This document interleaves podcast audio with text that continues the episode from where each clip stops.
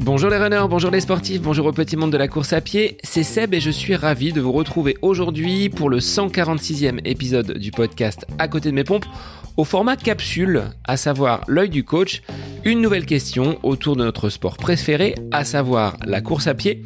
Et dans cette capsule, Bruno Eubi vous éclaire sur le début de course. Comment bien gérer son allure lors d'une compétition sur ses premiers hectomètres. Alors moi je vous laisse en compagnie de Bruno Hobby. C'est la capsule L'œil du coach ou comment bien gérer son début de compétition, qu'il s'agisse d'un 5, d'un 10, d'un semi ou encore d'un marathon. Bonne écoute à vous Bonjour Bruno, c'est toujours un plaisir de te retrouver sur le podcast pour ces petites capsules au format clair et précis.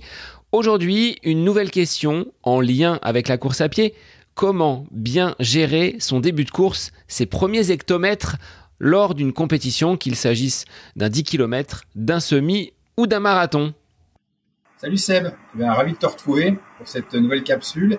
Oui, alors là, euh, un sujet euh, que, j'aime bien aborder parce que ça fait partie pour moi de, ce, trip, ce trépied de la performance. Quand je parle de qualité, d'entraînabilité, de volonté, ce que, j'entends par volonté, le, troisième pied, le pied final, c'est cette capacité qu'on doit avoir de jouer la partition sans fausse note le jour J. J'aime bien cette image euh, d'un musicien hein, qui, peut, beaucoup s'entraîner et qui va faire un quack, qui va faire une fausse note le jour J.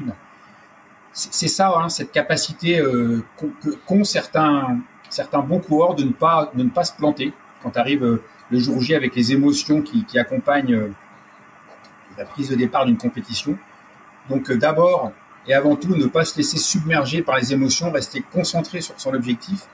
Et euh, ce qui est très important pour, pour bien gérer sa course, c'est de, de, respecter en fait le, le timing, la tactique qu'on aura prévu au préalable.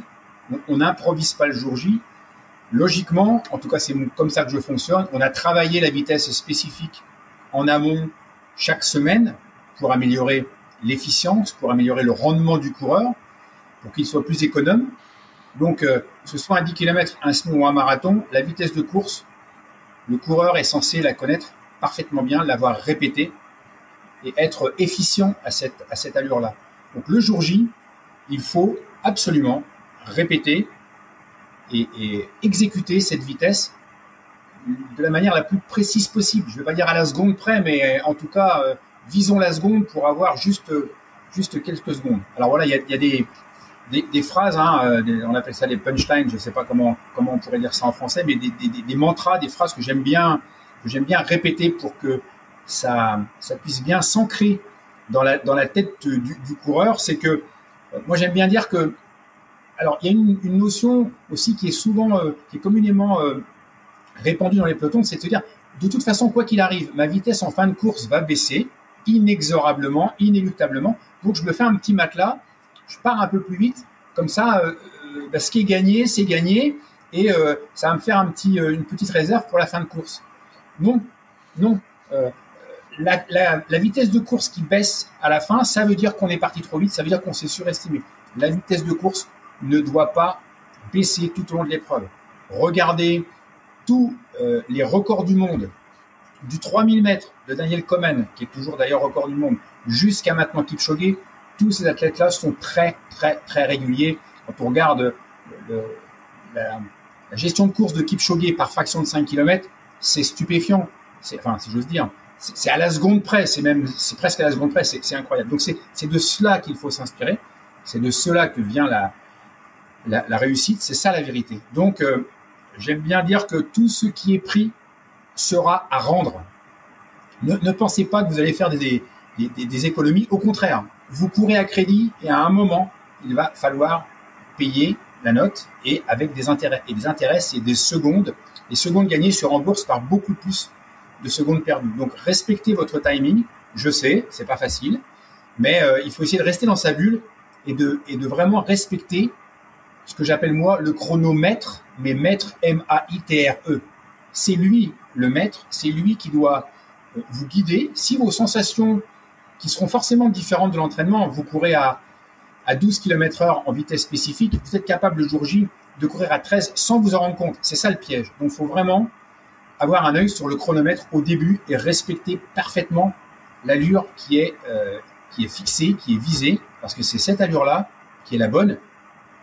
Si tant est qu'on est bien préparé en amont l'objectif, qu'on se soit fixé euh, la bonne performance, hein, ça c'est pas facile de se dire qu'est-ce que je peux réaliser sur un marathon, quelle est la performance que je peux espérer faire sur un marathon, mais ça c'est le travail en amont, et puis la répétition de la, de la vitesse spécifique pour être efficient, et le jour J, voilà, on, on joue sa partition comme on l'a apprise durant toutes les semaines, et on respecte à la lettre la, stratégie, la tactique qui est prévue.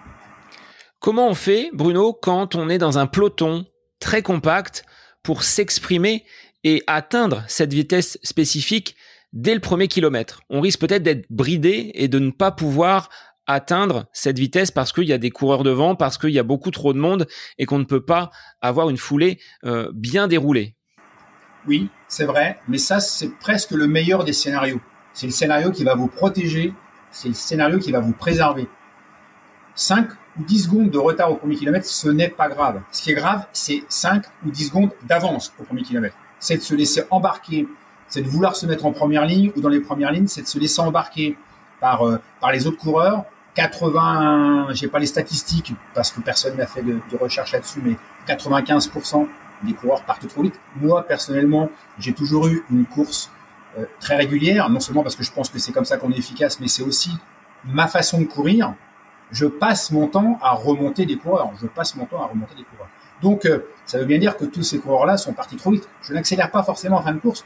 Je suis régulier. Donc, euh, le risque, c'est vraiment de partir trop vite. Si on est un peu retardé dans les premiers kilomètres, ne paniquez pas. Au contraire, restez calme, parce que ça, c'est l'énergie que vous dépensez pour rien. 5, 10 secondes de retard au premier kilomètre, ce n'est pas grave. C'est rare que, les bouchons, que la concentration du corps dure plus de 1 ou 2 km sur route. C'est quand même assez rare, donc pas de panique. N'essayez surtout pas de rattraper ces 5 ou 10 secondes, c'est pas grave, parce que rattraper ces 5 ou 10 secondes, c'est accélérer brutalement, et c'est comme avec une voiture, si on accélère, on va utiliser beaucoup de carburant. Et quelque chose qu'il faut rappeler aussi, c'est que comme pour les voitures, il y a un effet starter en début de course, c'est-à-dire qu'en début de course, on a tendance à consommer un peu plus de glucose, ce fameux euh, euh, les, fameux sucres qu'on va utiliser comme, euh, comme énergie. Donc on, va avoir tendance, hein, un peu comme un effet starter d'une voiture. Hein. Alors vous n'avez pas connu ça, vous les jeunes, mais nous on avait des voitures, on les démarrait, on, tirait sur le starter pour que, la voiture démarre mieux, mais ça consommait plus d'essence. Attention à l'effet starter qui va consommer plus d'énergie. Cette énergie, elle va vous faire défaut en fin de course. Donc 5 secondes trop tard ou en retard, franchement, c'est pas grave du tout. Sur le côté émotionnel, avant que le starter nous libère et nous permette de prendre part à notre course, comment on gère ces euh, quelques minutes Le palpitant est au maximum, on a les jambes qui euh, sont parfois un peu tremblotantes. Est-ce que là aussi il faut être euh, prudent et bien gérer ce moment-là? À quoi tu peux penser dans ces moments-là pour apaiser un petit peu toute la, toute la mécanique? Alors moi, ce que je conseille de faire et ce que je fais, j'essaye de, m'appliquer à moi-même ce que je conseille aux autres, c'est d'être vraiment dans sa bulle. De, un moment là où il faut, il faut oublier les autres, il faut oublier les voisins. Hein, euh, dans les départs de course, on est les uns sur les autres, mais c'est pas grave.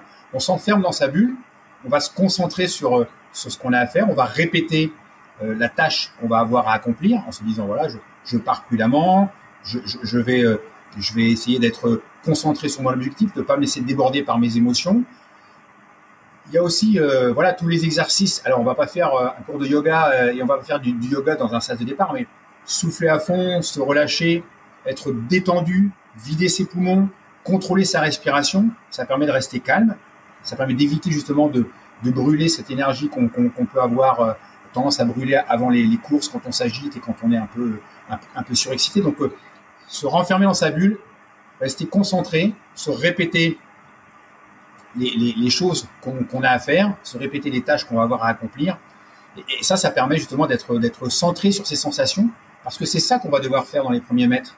On devrait être centré sur ses sensations, on devrait être euh, vraiment concentré sur soi, et c'est déjà une manière de rentrer dans ses sensations, de, se centrer sur soi et, de faire un peu abstraction de tout ce qui se passe autour. Alors ça peut paraître un peu prétentieux, hein, c'est-à-dire je, me concentre et tout, je suis dans ma bulle, mais non, franchement, je pense que c'est important. Il y a un moment, euh, euh, où il faut être centré sur soi, c'est important.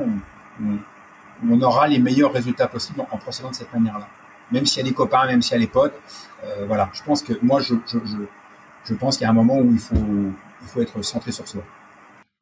Au niveau des outils connectés qui nous accompagnent, est-ce que sur la montre, il est judicieux de caler une jauge d'allure cible pour justement ne pas se laisser embarquer par euh, un rythme trop soutenu? Ce que tu disais, hein, ce qui va être pris sera forcément à rendre à, la fin de la course. Est-ce que la montre peut nous être euh, utile dans ce cas-là? Moi, je déconseille que la montre soit un, outil de contrôle de la, de la vitesse si les choses ont été bien faites en amont, si la vitesse spécifique a été répétée, répétée et répétée, il y a vraiment un ancrage qui s'opère. Et, et, logiquement, si on a bien travaillé ces vitesses spécifiques en amont, chose qui est souvent oubliée dans les programmes d'entraînement, à tort, si on a bien travaillé son efficience, on a une espèce de, de robotisation du geste qui se met en place avec les semaines. Et très vite, on va retrouver cette allure qui est, qui est la nôtre. Alors, ce qu'il faut, ce qui est très important aussi, c'est que euh, on, ait cette euh, habitude de, de, se centrer sur ses sensations. Plus on sera centré sur ses sensations à l'entraînement, et plus on sera en capacité d'aller chercher, d'aller puiser dans cette bibliothèque de, de, sensations tous ces repères dont on a besoin pour ne pas aller trop vite. Moi, il y, a, y a quelque chose que, que j'adore faire. Alors, forcément, je suis pas peut-être un bon exemple parce que j'ai l'habitude de le faire et je l'ai toujours fait, mais si je le fais, je vois pas pourquoi les autres ne, ne le feraient pas. C'est que je, je mets l'autolap, donc je mets la fonction de prise de, temps automatique tous les kilomètres et je ne regarde jamais ma montre. Par contre, après la course, je regarde comment j'ai géré mon effort et, je régule euh, s'il le faut. Alors vous allez me dire c'est trop tard de réguler, mais non, ça, va servir pour la course suivante. Mais ce n'est pas la montre qui va me dicter ma course parce que du coup on va sortir de, ces sensations. Ce sont des, paramètres extérieurs qui vont nous guider et là on, on peut vraiment, euh, on va être dépendant en fait de, cet outil. Et je pense pas que ce soit comme ça qu'on arrive à gérer euh, une course euh, le jour J et même sur le long terme. Je pense qu'on doit vraiment inciter les gens à être en capacité de s'écouter et, de gérer leur, leurs entraînements euh, en faisant appel à leurs sensations. Mais c'est un travail du quotidien qu'on doit faire en amont dans les semaines qui précèdent. Parce qu'effectivement, hein, si le jour J, on fait appel à ces sensations et qu'on n'a pas l'habitude de le faire à l'entraînement, c'est mission impossible. Merci Bruno pour tes conseils d'expert. On te retrouve très vite pour de prochaines capsules consacrées à l'entraînement et à ces euh, outils que l'on peut mettre en place pour atteindre ses objectifs. Merci Bruno. Avec plaisir, à bientôt.